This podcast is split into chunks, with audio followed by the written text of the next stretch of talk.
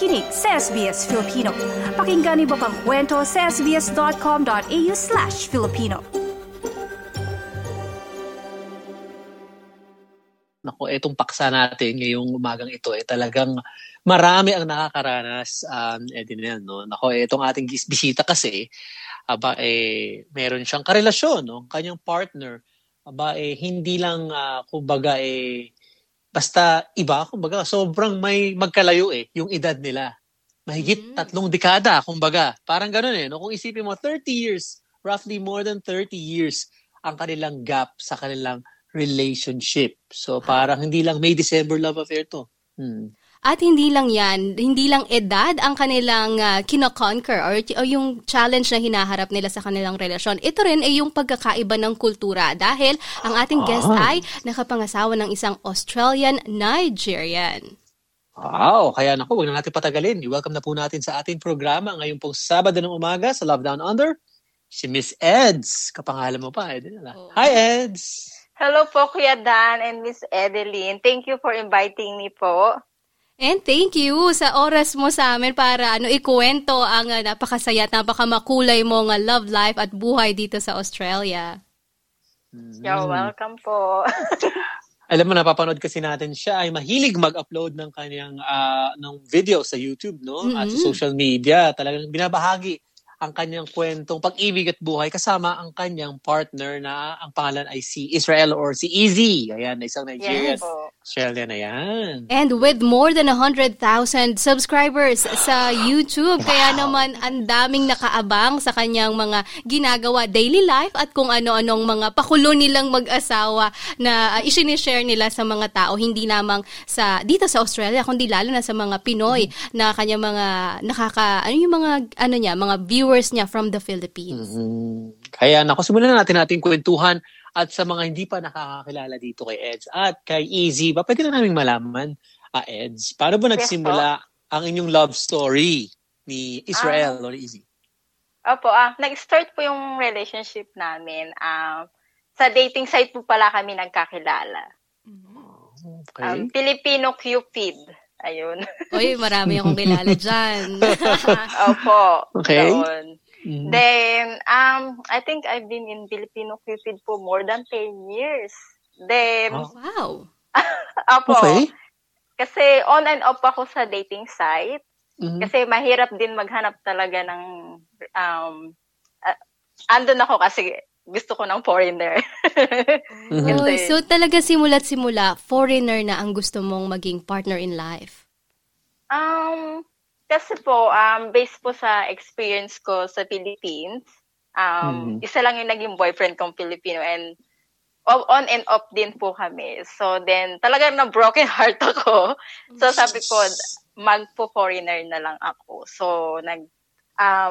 nag-start ako ng Filipino Cupid. Kaya po ako doon tumagal kasi nagkakabalikan kami ng boyfriend ko, then mawawala na naman ako doon. And ang hirap din talaga makahanap ng serious.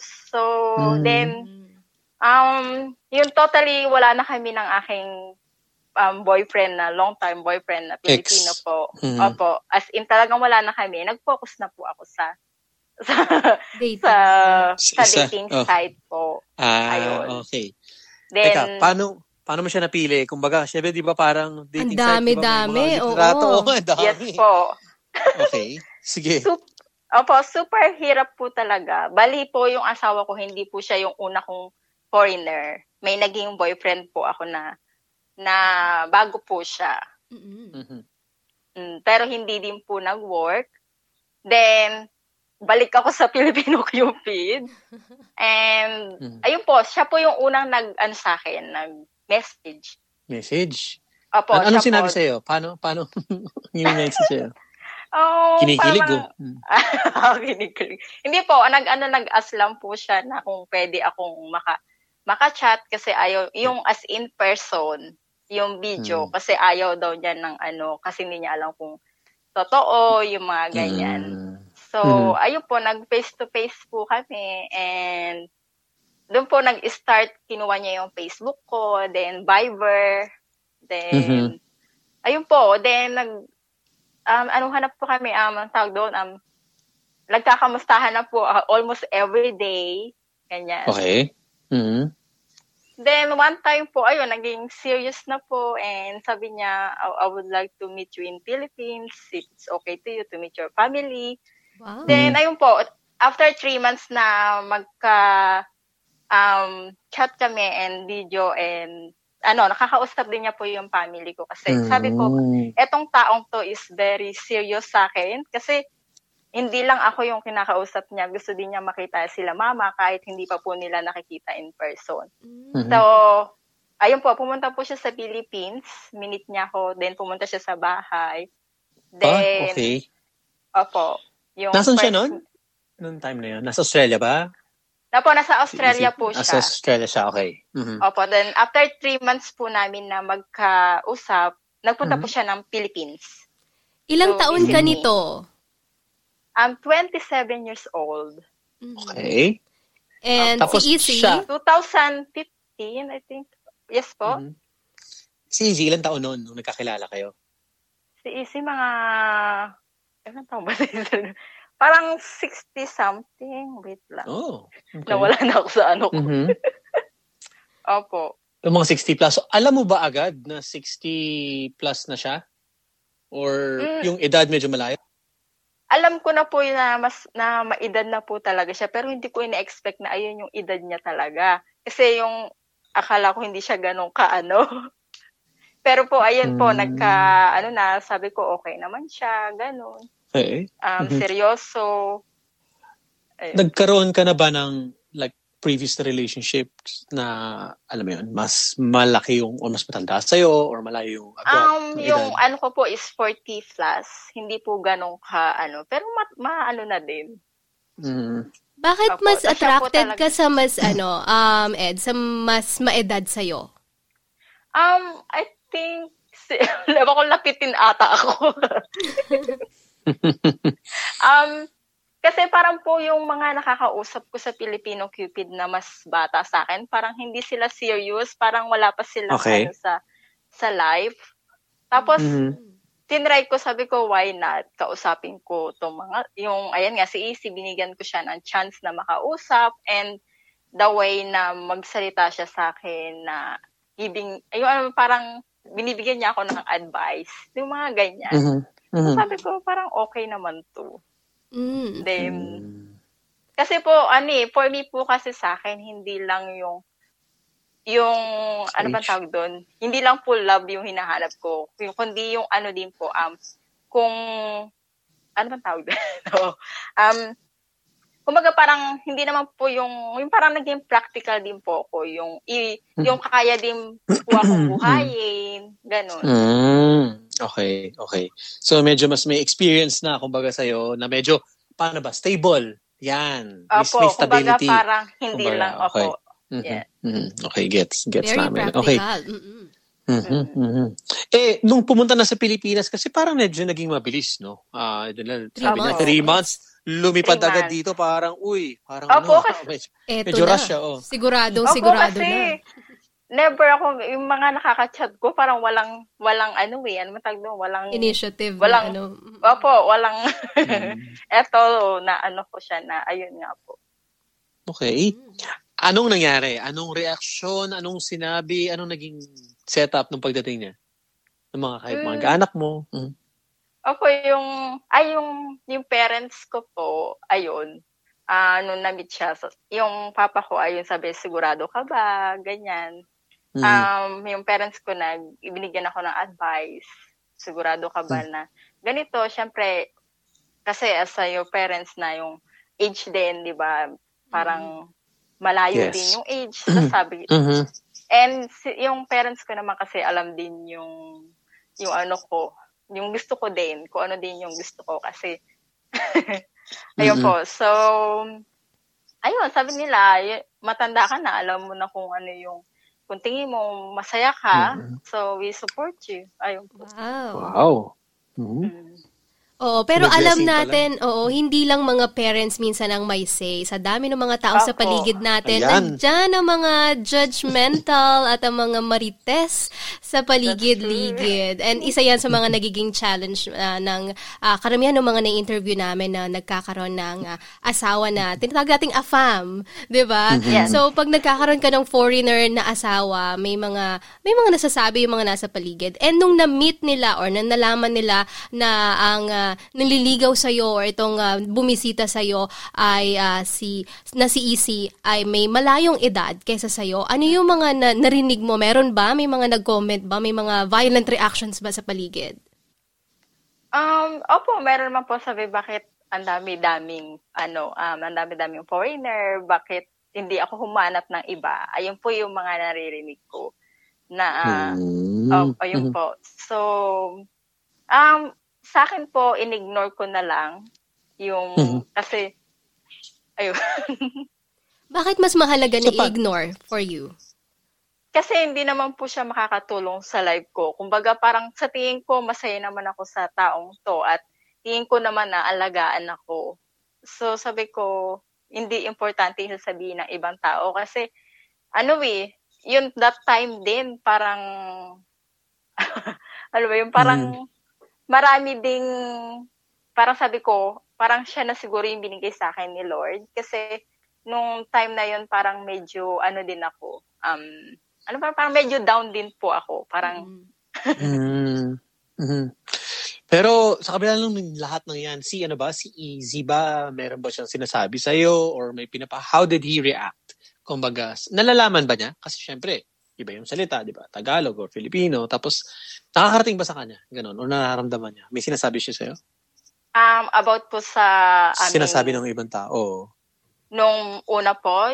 Nung una. Nung una, hindi ko pa sinasabi sa kanya. Hindi ko pa open. Kumbaga. Okay, well. Teka, na-survive, no? Yung unang taon, unang mga buwan, di ba? Being together, pumunta nga sa Pilipinas. Paano nangyaring nakarating ka na ng Australia? Saan nagpunta yung love story nyo? Kinasal ba kayo agad? Ano nangyari? Ayun po. So, noong after niya po akong i-meet sa Philippines, tinanong niya ako, sabi niya, would you like to visit Australia? Kung magugustuhan ko ba? Ayun. So, for tourists, sabi niya, kung magugustuhan ko ba daw ba and how we got, kumbaga paano kami pag nagsama kaming dalawa while I'm on tourist visa, kung okay ba kaming dalawa, sabi niya. So sabi ko, okay. Tapos ayun po, na siya ng visa ko. Then after 1 month, nag-fly na ako sa South Australia. Siyempre sa akin, first time po ako nag-out of the country. First time sumakay ng airplane. So, first time lahat. So, syempre, memorable. Very good feeling po. And especially, binook po niya yung ticket ko kasi, like a birthday gift for me to go to Australia. 19 and 20 I arrived because November 20, my birthday ko po. So, nag-book po siya sa akin ng 19. Then, the next morning, nasa Australia po ako. Uy, maganda yun. So, sabi niya, talaga hindi mo makakalimutan yung first na nakapunta ka ng Australia. That's why, kaya daw yun yung ginawa niya. Napaka-romantic naman pala nitong si Israel, ano? Nako, sa ating pagbabalik, Edinel, atin namang aalamin, kumusta na ang kanilang buhay dito sa Australia? Nung pagdating nila, di ba? Siyempre, silang dalawa na lang, saka ito, parang mas matagal na yung time na hindi lang basta sa cellphone kayo magkausap or, social media, di ba? Ito, magkasama na kayo sa isang bahay, di ba? Ano kaya naging takbo? Reality, ayun na. Ayan, babalikan natin ang ating kwentuhan dito ngayong umaga sa Love Down Under sa SBS Filipino. And kanina, pinag-uusapan natin kung paano na-meet ni Edz ang kanyang hubby na isang Australian-Nigerian na sa Israel at ang kanilang naging journey papunta dito sa Australia. Ngayon naman, ating aalamin mula kay Edz, ano nga ba ang mga expectation versus reality ng pagkakaroon ng asawa at ang pamumuhay dito sa Australia. Nako Edz, pwede bang ikwento mo sa amin ano-ano ang mga nangyari pagdating mo dito sa Australia? Kumbaga parang yung, syempre yung reality, magkasama na kayong dalawa, hindi na yung chat-chat, hindi na yung video call. So, heto na talaga. Mm-hmm. Yung first tourist ko dito, 1 year ako nag-tourist. So, wala naman kaming masyadong naging problema. Kasi, opo, wala naman. And, sa about culture, food, about food, wala din kasi kumakain din siya ng rice. So, rice. Wala namang masyado ang reality na ano namin. Pag sa halimbawa, 'di ba, sa relationship kapag pareho ng edad, halimbawa parehong teki, kasi halimbawa pag mga bagets, so alam nila yung parang yung face nung or yung ginagawa ng bawat isa kung magkalapit yung edad nila. Ano yung pinagkaiba kung medyo malayo na yung edad ninyo sa isa't isa? Ano yung mga na-feel mo na naging adjustment mo dun sa relationship niyo? Yung asawa ko, siguro yung masasabi ko, hindi siya yung ganong palalabas talaga. Kung i-compare ko siya sa naging boyfriend ko sa Philippines, like, we always go out. Alam mo yun, laging ganito, ganyan. Siya, hindi siya masyadong palalabas. Is not outgoing person. So, parang lagi lang sa bahay, ganyan. Ikaw ba? Ganon ka ba? Diba? So, mas gusto mo na lumalabas. Tama ba ako? Kumbaga parang sa relationship. Pero po, kasi hindi naman sa palalabas din ako. Pero dito sa Australia kasi parang, kasi wala yung family. Opo, ayun. Wala yung family mo, wala yung mga friends mo talaga sa Philippines, yung mga kapatid ko. So, gusto mong makakilala ng kapwa mo, Pilipino. Kumbaga parang nung first time ko dito, parang kapag may nakikita akong Pilipino, parang gusto kong makipagkaibigan. Ayun. Okay. Bawal ba? Binawalan ka ba? Hindi naman po. Kumbaga parang si Israel po siya yung sa akin na may Pilipino, sa Filipino community, mag-post ka doon kung sino yung nakatira dito sa area namin. Sabi niya, mag-post ako para may makilala ako. So, ayun po yung ginawa niya. Then, nag-post po ako. Then, may mga nakilala po. Supportive naman pala. Pero, ang gusto namin tanong, kasi syempre, di natin makakaila, no? Syempre, yung edad, factor yan eh. Di ba? So, iba yung generation niya, iba yung generation mo in a way. Yung bang hilig sa mga bagay-bagay, habang desisyon sa bahay or sa buhay nyo. Naapektuhan ba yun about, tas given na yung magkaiba kayo ng kumbaga, parang, sa akin po, nung dumating ako dito, kasi si Izzy po talaga is yung, siya po talaga na yung, parang independent person. Kumbaga parang, syempre siya na po, nung dumating ako dito, siya na yung nagmamanage lahat. Kasi, opo, yon. So, nasanay na ako nung ganun na yung naging setup. Siya yung mas marunong sa lahat. Okay. Parang, so, ayun po. Advantage ba yon for you, Edz, na halimbawa ganyan, mas maedad siya, ibig sabihin, mas alam na niya yung maraming bagay-bagay? Opo, kasi po yung mas, kumbaga parang mas knowledgeable na siya sa akin, mas may experience na siya. So, mas marunong na siya mag-handle ng mga, tas, ayun po, inaano niya ako kung ano yung mga, parang, ano ba tawag doon?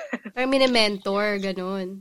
Opo, ayun po, yung parang, kasi po, ayun nga, independent person siya. Then, kumbaga sa isang relationship, kailangan may good communication kayo, understanding. Kumbaga parang ako, inaccept ko yung, eto siya. Parang, so ako, ayun po. Ikaw ba, dahil mas bata ka kaysa kay Izzy, may time ba mas nagiging pabebe ka sa kanya? Or mas gusto mo yung gano'n na talagang inaalagaan ka? Oo, yung gano'n, ganun ba ang klase ng relationship na meron kayo?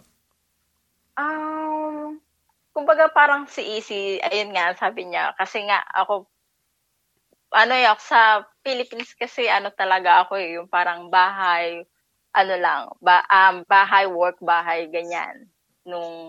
Then, hindi ako marunong magluto. Then, so, the good thing po kay Izzy, he love cooking. So, hindi, ayun po yung naging advantage sa akin. Na siya po yung nagluluto and nagluluto din siya ng Filipino food, ng mga adobo, pansit, yung ganyan. So, parang big advantage po sa akin na yung nagluluto siya.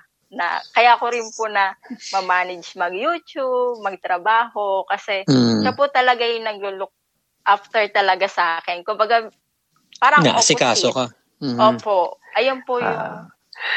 Ayun yung nagustuhan ko talaga sa kanya. Kasi parang ang ganda naman setup nila eh, no? Na parang, okay, sige, given na, sabi mo nga, mas siguro, mas mature na rin, in a way, di ba, si Izzy o si Israel. Opo. At ikaw pa inaalagaan. Parang ikaw ngayon yung, parang siya naging, ilaw ng tahanan ba, kumbaga.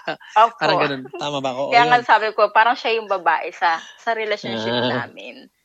Opo. So, parang spoiled ka pala. Pero, nagagalit ba siya? Or meron ba kayong, anong mga pinagtatampuhan nyo na mga bagay? Siguro number one po, to be honest po, is about family, Filipino family culture na, kailangan talaga nating, tumulong sa family sa Philippines. Okay. So, ayun po talaga yung hindi rin mawawala. So, syempre, we talk about that and how we how much we can afford to send to my family kasi may life din naman po ako dito, so yung limitations, yung limitations, so ayun po yung pinag-usapan naming mabuti. Oo, natatandaan ko, Papa Dan, sa isa sa mga episodes din ng Love Down Under, tinalakay din natin tong parang remittance o yung pagpapadala sa pamilya, lalo na kung interracial couple kayo or magkaiba kayo ng kultura, kung paano maintindihan ng partner mo na kailangan mo magpadala sa Pilipinas. So, eto, isa pa rin sa nagpapatunay na pinagdadaanan talaga at pinag-uusapan talaga ng mag-asawa financially, etong mga ganitong bagay na pagtulong sa pamilya. Pero, alam natin sa sa paligid or sa kultura rin ng mga Pinoy, madalas iniisip na kapag nakapag-asawa ng foreigner ay mayaman na. Sa yung lagay is Edz, ano yung mga misconception, ano yung mga madalas na akala or yung mga maling akala ng mga tao kapag nakapag-asawa ng foreigner ang isang Pinay or Pinoy?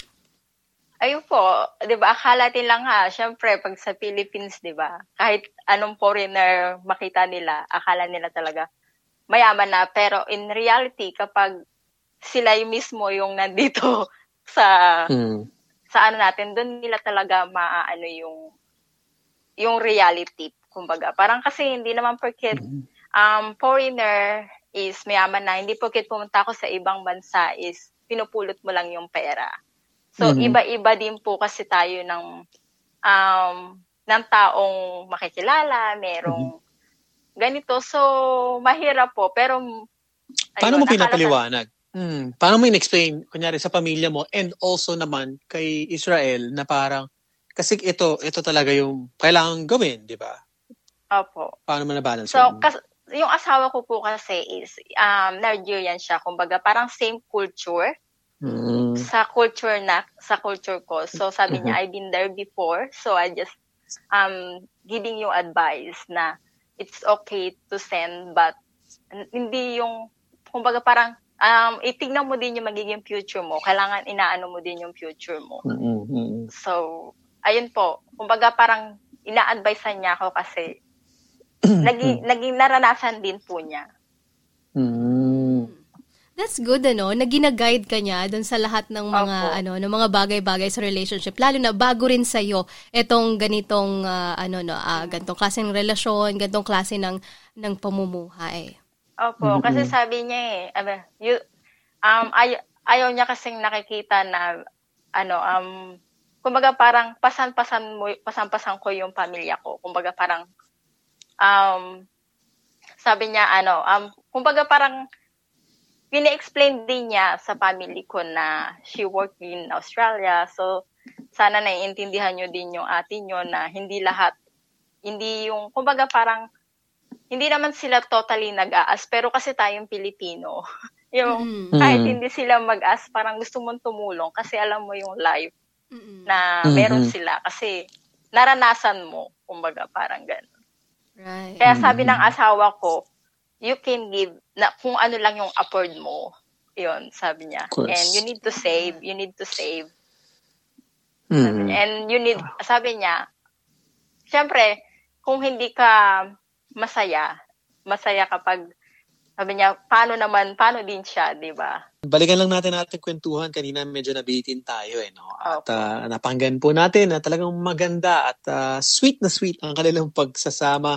Eh, gusto namin konting intrigahin ka na pa. Pwede ikwento mo naman sa amin, paano yung date nyo? Paano yung mga date night nyo? Ganun. Pwede ba i-describe yung usual at typical na date nyo in Israel? Ano pong date?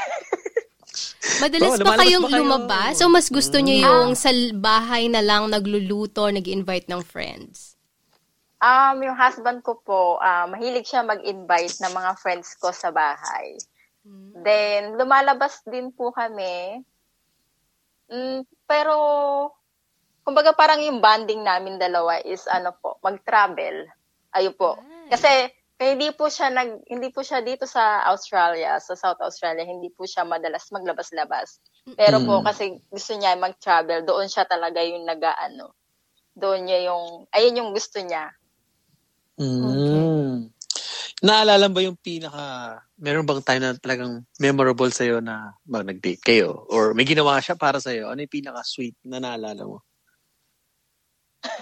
Yung asawa ko, hindi siya talaga totally sweet. Mm-hmm. Opo. Ano yung mga, niya, parang gestures niya para malaman mo yung, di ba may kanya-kanya tayong, tawag doon, yung parang sa act of love. Para kay Izzy, ano yung nakikita mo na paraan niya para i-show sa'yo na mahal ka niya? Ay, yung pagluluto po. Sa pagluluto. Na, ayun talaga yung nagustuhan sa asawa ko na tinatawagan niya ako pag alam niya kapag after work ko na sasabihin niya sa akin, anong gusto mong lutuin, magluluto ako neto. Yung mga ganyan. Kasi hilig niya talaga yung pagluluto. So, ayun po talaga yung sobrang nagustuhan ko sa asawa ko. Ikaw naman, in return, paano naman? Para mo tayo itatanong. Hindi niyo tatanong ko. Okay. Ayun, so ikaw naman, Edz, in return, paano mo naman ipapakita kay Izzy yung pagmamahal mo sa kanya? Pagmamassage. Service. Hindi kasi, gusto niya yung minamassage ko siya. And gusto niya na, yung, alam ko yung gusto niya is, nung nandyan ako palagi sa kanya na halimbawa na, gusto niya lagi siyang may nakakausap. So, gusto niya yung nandyan ako sa kanya. Ayan yung nakikinig ako. Pero ito, Edz, tanong ko lang dahil medyo malaki talaga yung naging age gap niyo. Parang nasa 30 years or more, Apo. Napapag-usapan niyo ba ni Izzy yung pagdating ng future? Alam ko medyo dreadful isipin, Pero yung pag dumating yung panahon na sobrang matandang-matanda na siya and ikaw, medyo malakas pa yung pangangatawan mo, ano yung parang mga plano niyo in the future?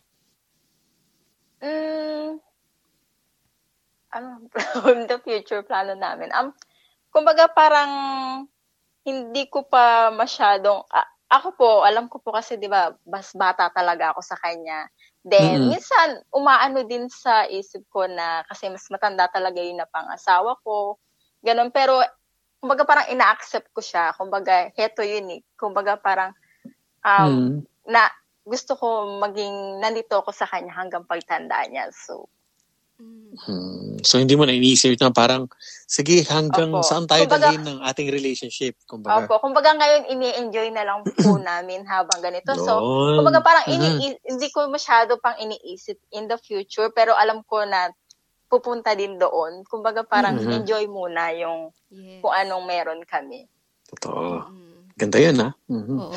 That's the reality of life. Pero yung maganda, yun talaga, yung bawat oras na magkasama sila ay nagiging sulit, di ba? That's why po gusto niya na sa akin na maging, he want me to be independent, not to rely on him. So, ayun talaga yung number one sinasabi niya sa akin, na hindi ako magiging nandito lagi para sa'yo. Mm-hmm. And how are you preparing for yung ganun? Naghahanda ka ba or paano? Or part lang ng daily routine mo na, sige, ito, andyan yan in my mind. For myself din, Opo, ang kumbaga parang kasi syempre pag ayaw niya minsan nakikita niya, 'di ba? Parang gusto niya yung kahit pag wala na siya, gusto daw niya na okay, maging okay yung buhay ko. Kaya inaano niya na yung savings talaga, yung pagsisave. Mm-hmm. Ayun po talaga yung number one na gusto niya na gawin ko.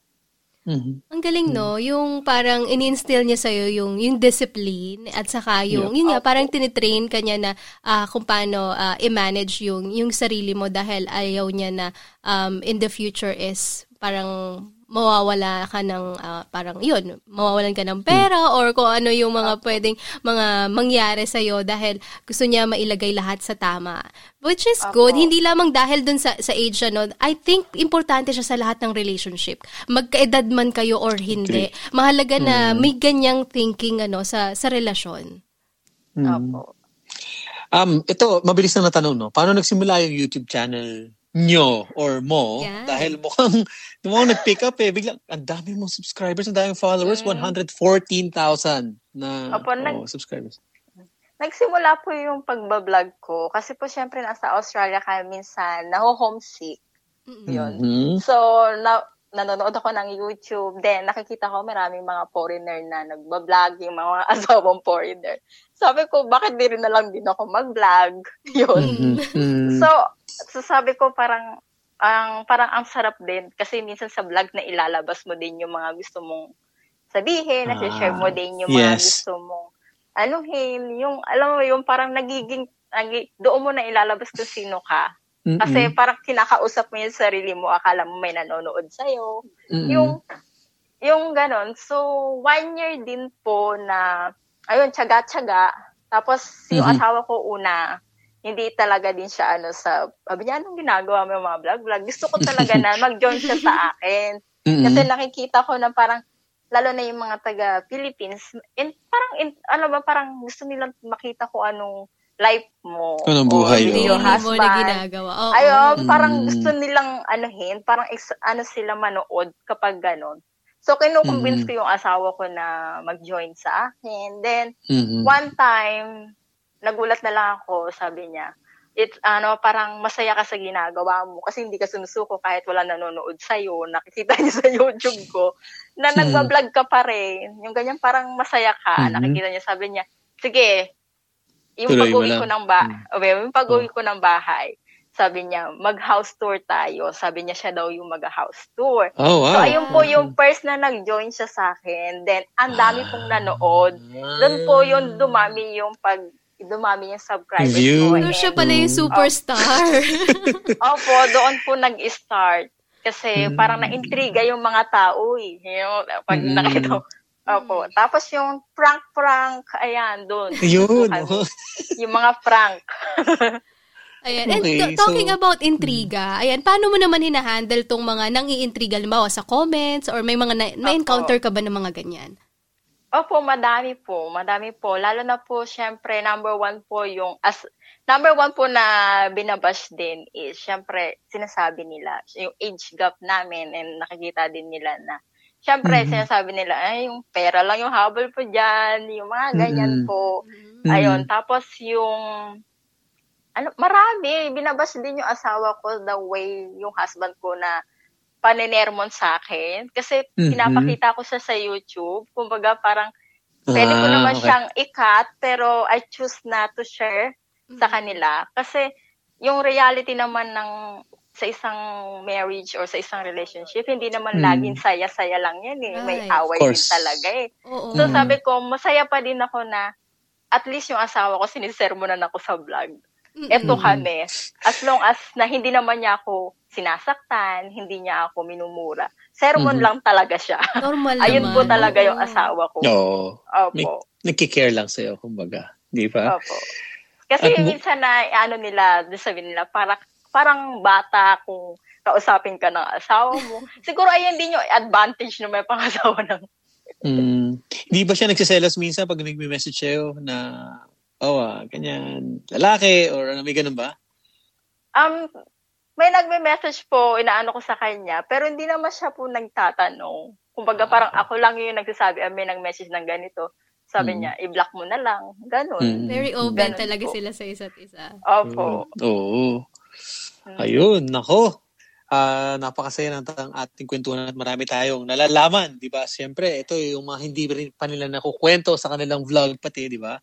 Kung meron kang mensahe para kay husband mo, kay Israel, kung nakikinig man siya ngayon, o ano gusto mo sabihin sa kanya?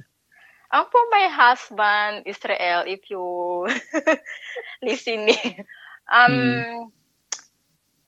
thank you for being there for me, for always support me, teaching me to be, you know, not to to rely on him, to be independent.